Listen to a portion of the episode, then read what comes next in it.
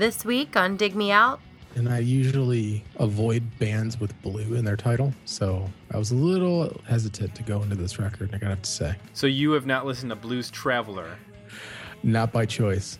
Tim and Jay review Patient by Blue Bottle Kiss.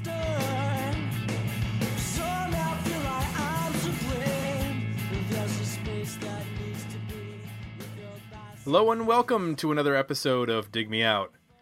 I'm your host, Tim Minichi, and joining me once again, my co-host, Mister Jason Ziak. Jay, it's episode one eighty-five, one eighty-five of season four, and we have another requested review. Requested, requested review. review. And I think I would like to create a special requested review jingo, or, or, or jingle, just for our, because we get so many Australian requests, that we need to do one that like features uh, Russell Crowe or something like that, or Paul Hogan, uh, as as a like requested review Australia version, something like that. All right. So this particular requested review comes from uh, Kim Bowie, who last year suggested we check out the album Spider Bait, and we both enjoyed that record quite a bit. Both uh, of us, or we, we both included uh, songs from that album on our top five for the year. And he has suggested the album Patient by a band called Blue Bottle Kiss. Now, Jay, are you familiar with the band Blue Bottle Kiss? Because I am not. I am not. And I usually... Um... avoid bands with blue in their title, so I was a little uh, hesitant to go into this record, I gotta have to say. So you have not listened to Blues Traveler? Not by choice. Not by choice. Okay, I understand that.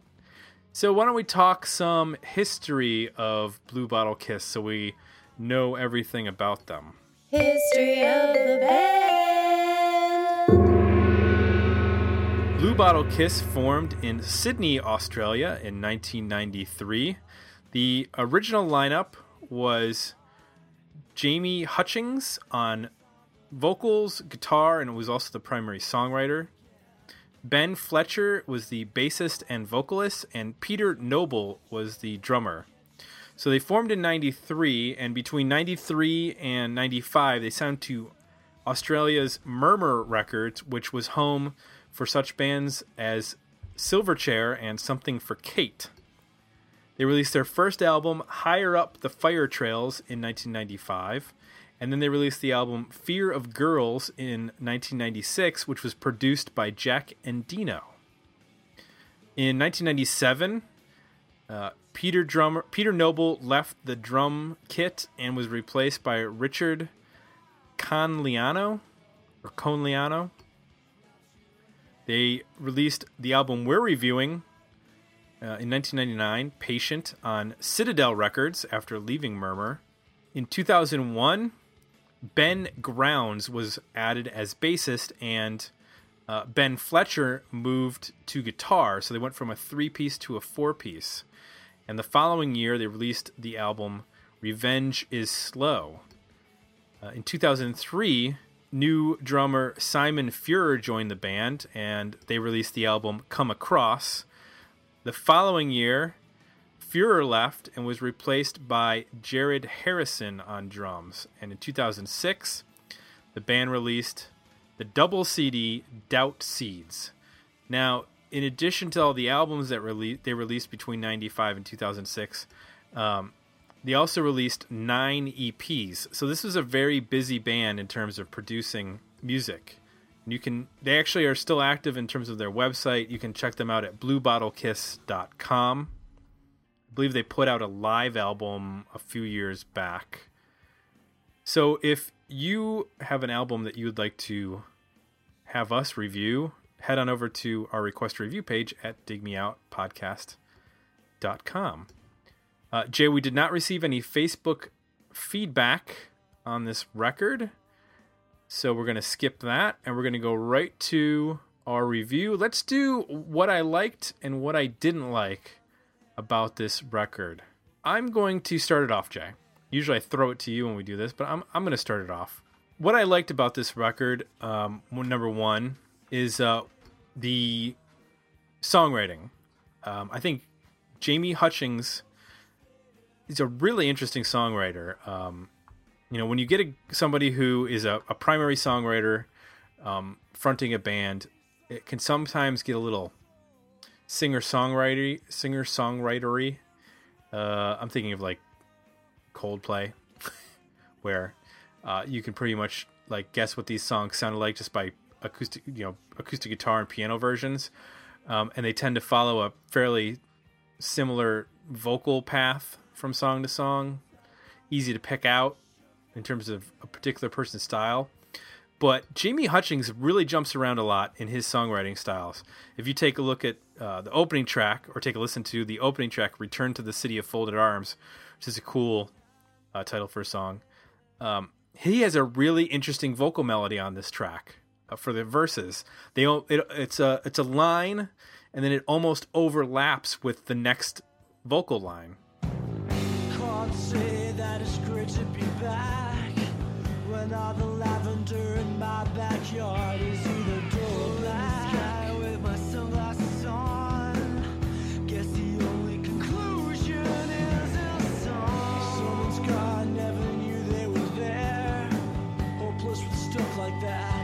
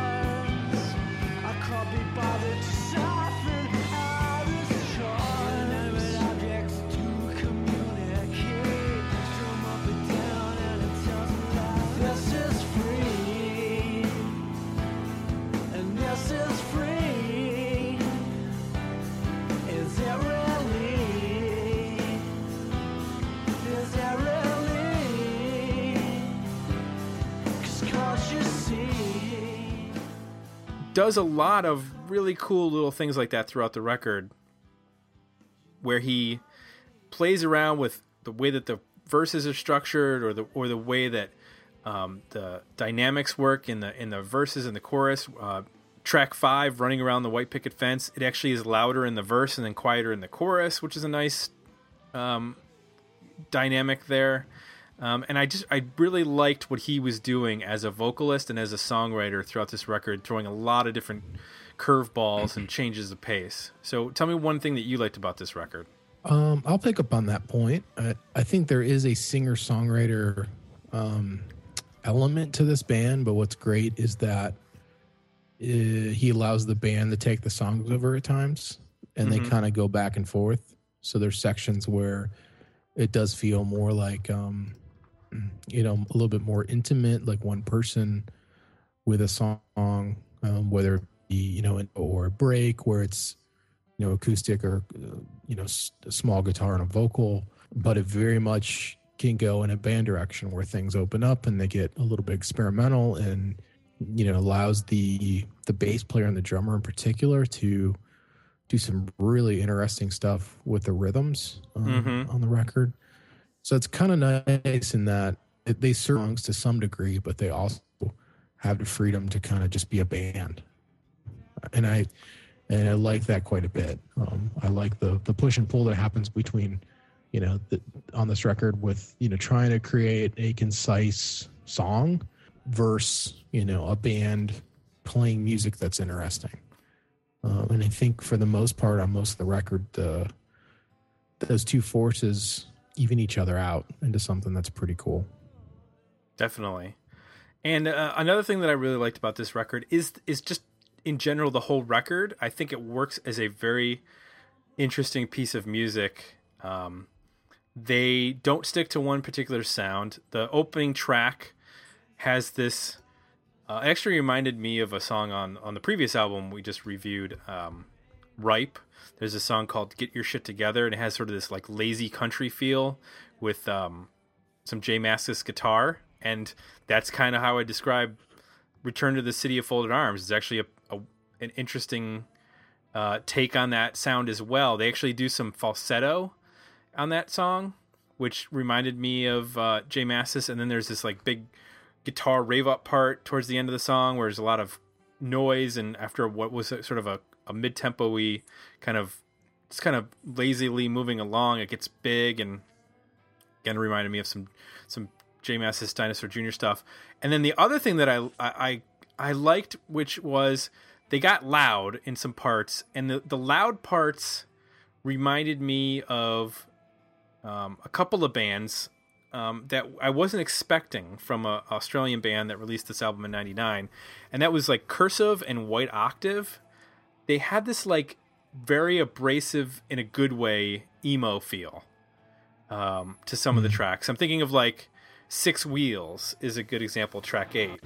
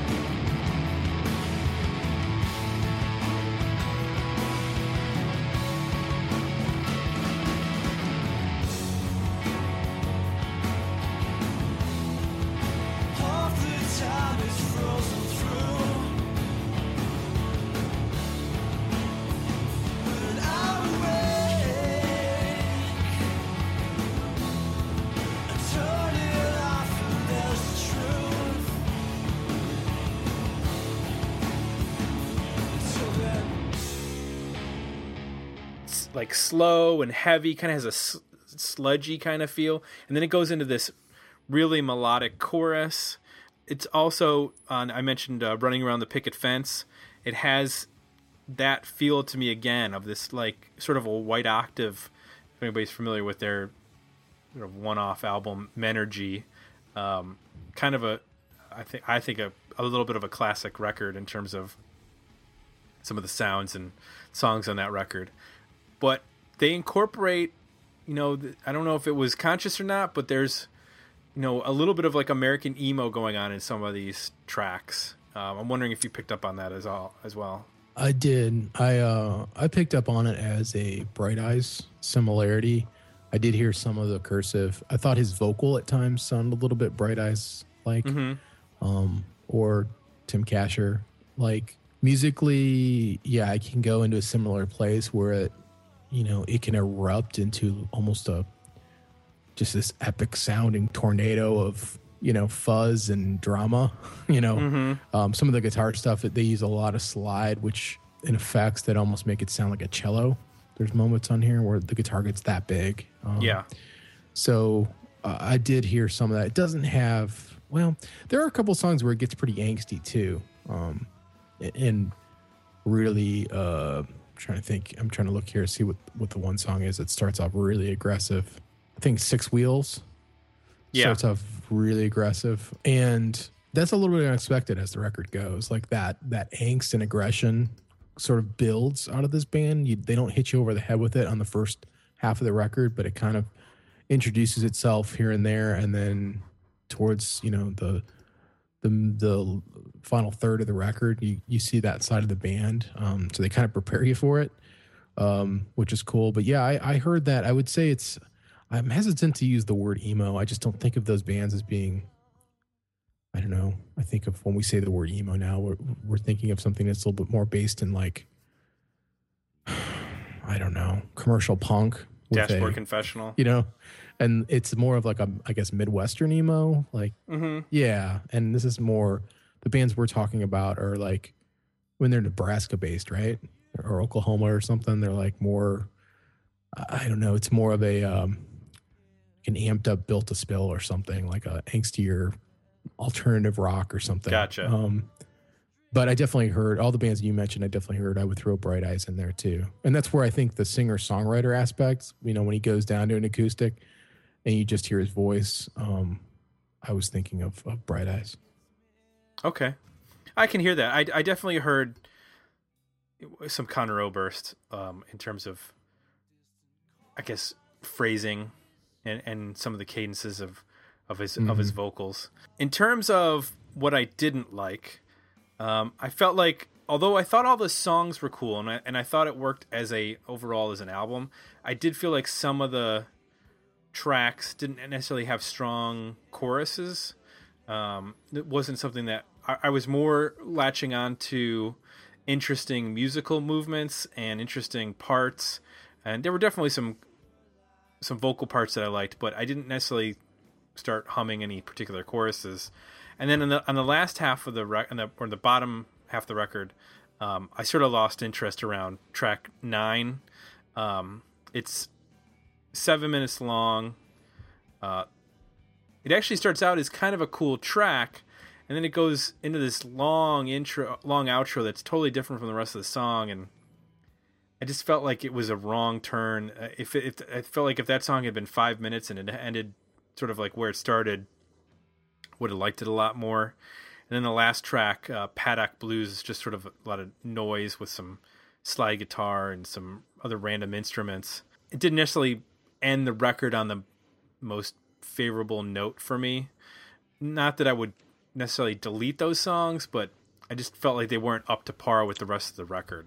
Uh, I like this band does, you know, get experimental and jam out at in some parts, some songs towards the ends of some or bridges. Um, I actually didn't mind it. Um, I know we've been critical of it with other bands quite a bit in the past. I know I have a lot. Um, and it's usually a, you know, a, a deal killer for me. Um, the difference with this band is I feel like most of them, not all of them, there's a couple that get, you know, like track ten, it's noisy to the point of you can't even listen to it. But nine and some of the others, uh, even eight, I, I at least feel like they're keeping it interesting. It, it resolves to something, you know. It either build, it slowly builds to a crescendo, or they intersperse, like, you know, they let emer- um, new melodies emerge out of it, and then play off of those, and there's themes that develop, and then they work them into the next part.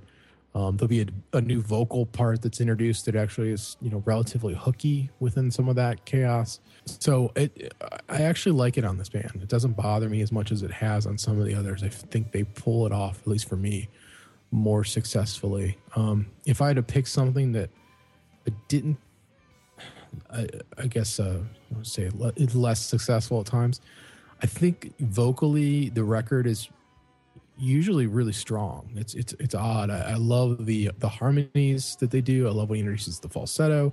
Mm-hmm. There's times when, you know, well, the majority of the record, I, honestly, where I think his vocal is great. He's got a lot of range in terms of he you know he can do a scream, he can do a quiet, uh, more melodic piece. There are some notes though that like uh, stick out every now and then that he's off, and and not in a good way. Like, you know, I mean, this is an American Idol here, you know, but there's some notes and some parts of songs where the vocal, the melody doesn't seem that complicated, and he just delivers a sour note. And it makes me scratch my head like, well, well, that's probably one you could have fixed. Like, it's not really, he's not like going into a scream, or, you know, it's, it's, it kind of stands out as um, maybe more of a mistake than a, Um, you know, trying to, you know, it's kind of cool. It's, at times the, vo- the vocal sounds a little fragile, and, I, and that works for Cursive at times too, and and for Conor Oberst, and, and you know, some of those bands to have a, vo- a vocal that sounds a little bit fragile, like it could, you know, break at any moment. But the what times it happens on this record, there's probably two or three or four where it's more of a, you know, it sounds like a mistake. It doesn't sound like, uh, it's not endearing in any way.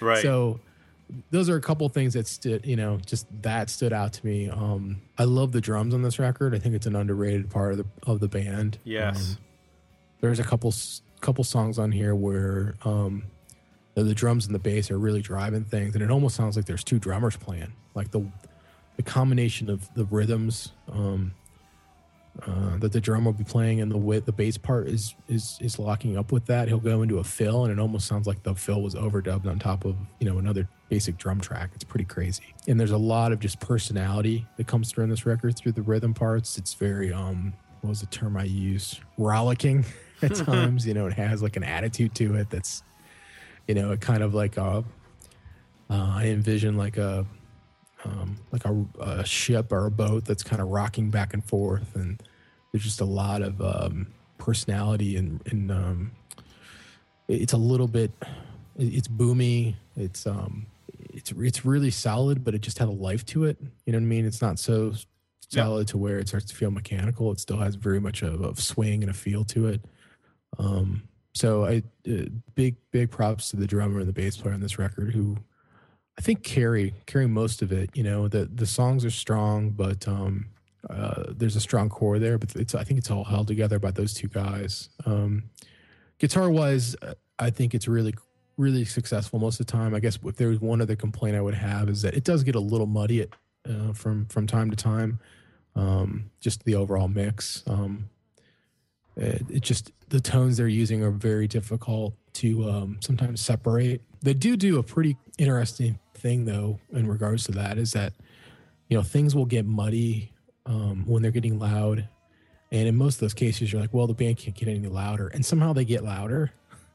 Like, I don't know if they, like, overdub more guitars or if they just switch up the the mix a little bit, but you'll hear, like, a um, a new guitar, like, panned further out in space, or they'll they'll introduce a fuzz that's panned out further in space, and it, like, opens the song up even bigger than you thought it, it could get.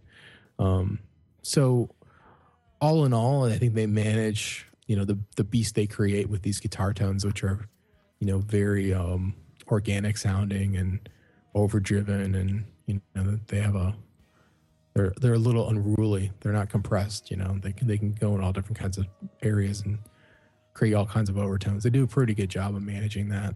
So it's not a huge complaint, but um, that would probably be the only other one I could think of. Uh, going back on your point about the drums, I think one of the highlights in terms of the drum tracks is uh, track three, "Girl Genius," and it has this, you know, sort of mid-tempo acoustic guitar intro, and then the drums come in like a minute or so into the song, but they're playing this rhythm that's not typical, not what necessarily you would expect, and it's really big, but it's simple, mm-hmm. uh, and mm-hmm. it's it's just a really cool, simple yet complex. I guess simple but complex drum part is the way I would describe it. Because you could have a drummer come in and do something really elaborate, or you could have him do something very, very straightforward. But what he does here is not arrhythmic, but he's definitely not playing a straight up beat. Yeah. I don't know, but I felt like that to me was like the perfect encapsulation of like how the drums are a integral part of creating the overall sound of this song. And it's on a song that it's where you can really hear the drums because there's not a overly distorted guitar over top of them.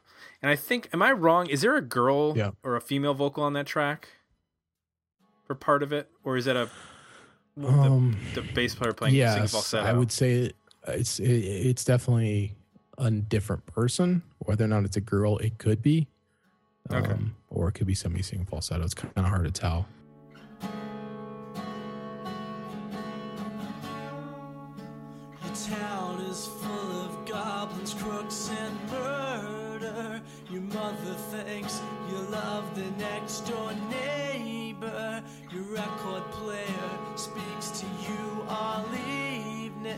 Well, she's downstairs smashing things as she's cleaning. Ought to be you. Still, you're a genius girl, through and through. In summer, you dress up in winter's clothes.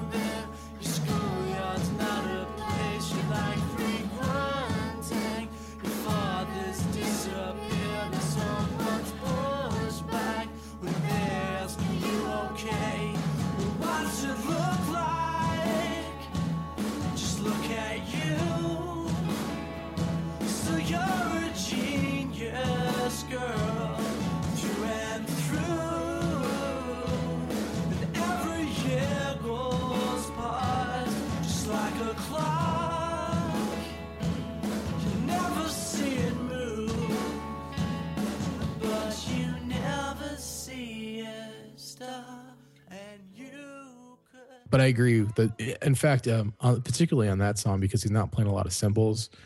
Uh, if you just listen to the drum sound, the drums actually sound a lot like uh, Phil Collins' um, "In the Air Tonight." Like that, it's got like that, almost like a um, a slapback kind of reverb on them. Mm-hmm. So you kind of get this big like kind of sound. So yeah, it's it's really really well done in terms of drums. They also sequence the record really well, so it kind of follows the classic format of they start with a strong, uh, kind of signature song that it pretty short doesn't you know kind of uh, spoil anything, but it gives you a flavor for the band. And then they crank things up a little bit on track two, and it's a little bit bigger and faster. Um, and then they pull it down, and this is you know. track three is where they strip it down some, you know, and they take it down a couple notches. So you can start to see, you know, the sequence here of, of that they're going to take you on a journey. And then as the album progresses, it, they get more aggressive. You know, the vocal starts to get more aggressive. The, some of the parts can get, you know, faster and bigger. Um, and then, and then they kind of resolve it all, you know, um, by bringing back some of the things you heard earlier in the record. And, So I think it's it's it's actually sequenced really well, which is something I don't think we often are able to say about a lot of the records that we re- have been reviewing lately. But but I like this one quite a bit. And, you know, another band um, that comes to mind a little bit, especially vocally, is I think at times he sounds a little bit like Dave Perner from Soul Asylum.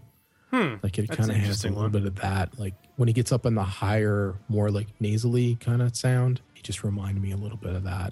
And some of that's like, I think some of the uh, strummy, acoustic-y kind of basis that some of these songs have at their heart that comes through clearly sometimes, and other times I think it's like a, a ghost, perhaps, of where the song started. You know, like uh, you may have brought it to the band in that format by the by, by the time they recorded it.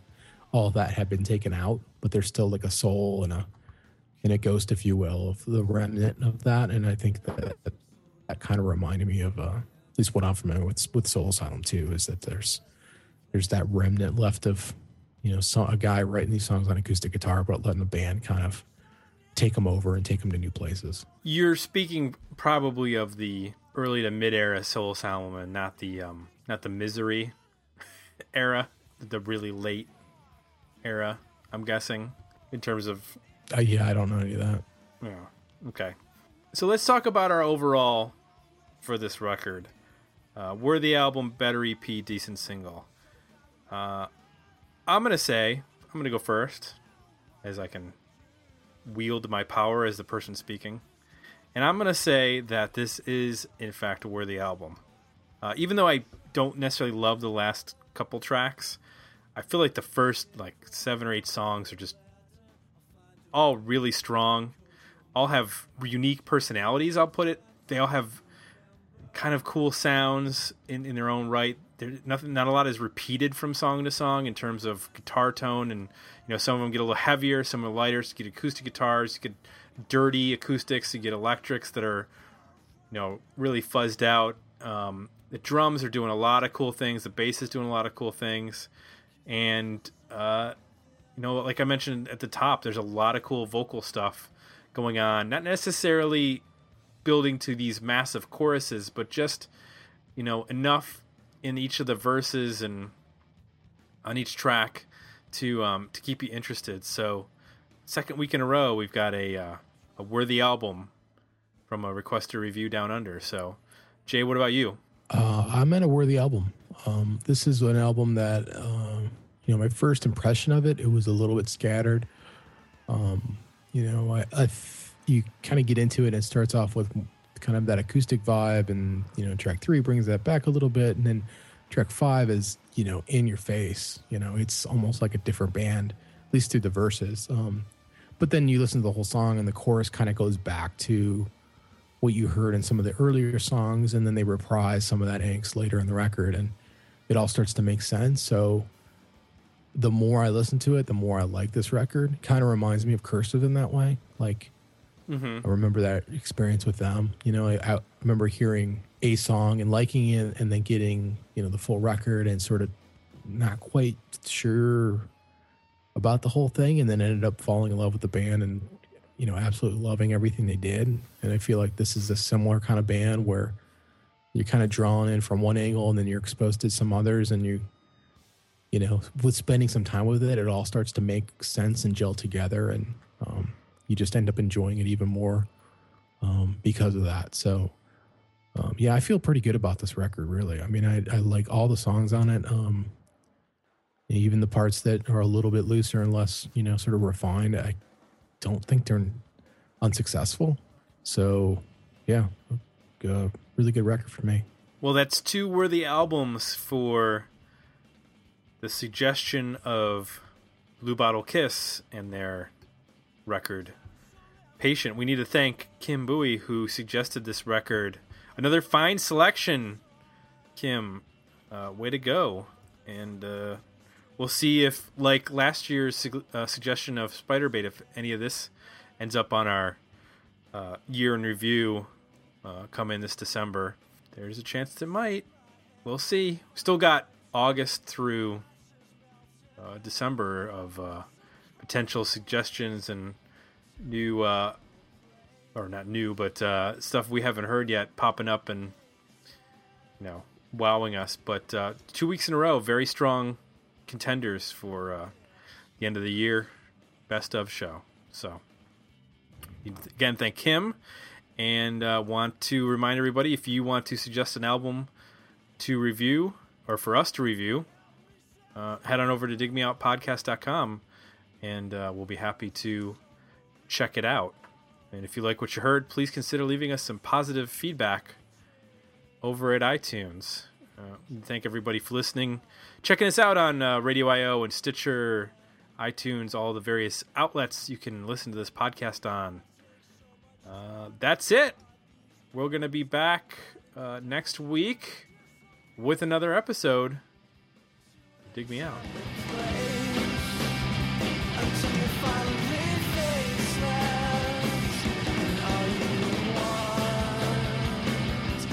Join the conversation about this episode at dig me out podcast dot com, where you can find links to our Facebook page and Twitter feed, as well as links to our request a review and merchandise pages.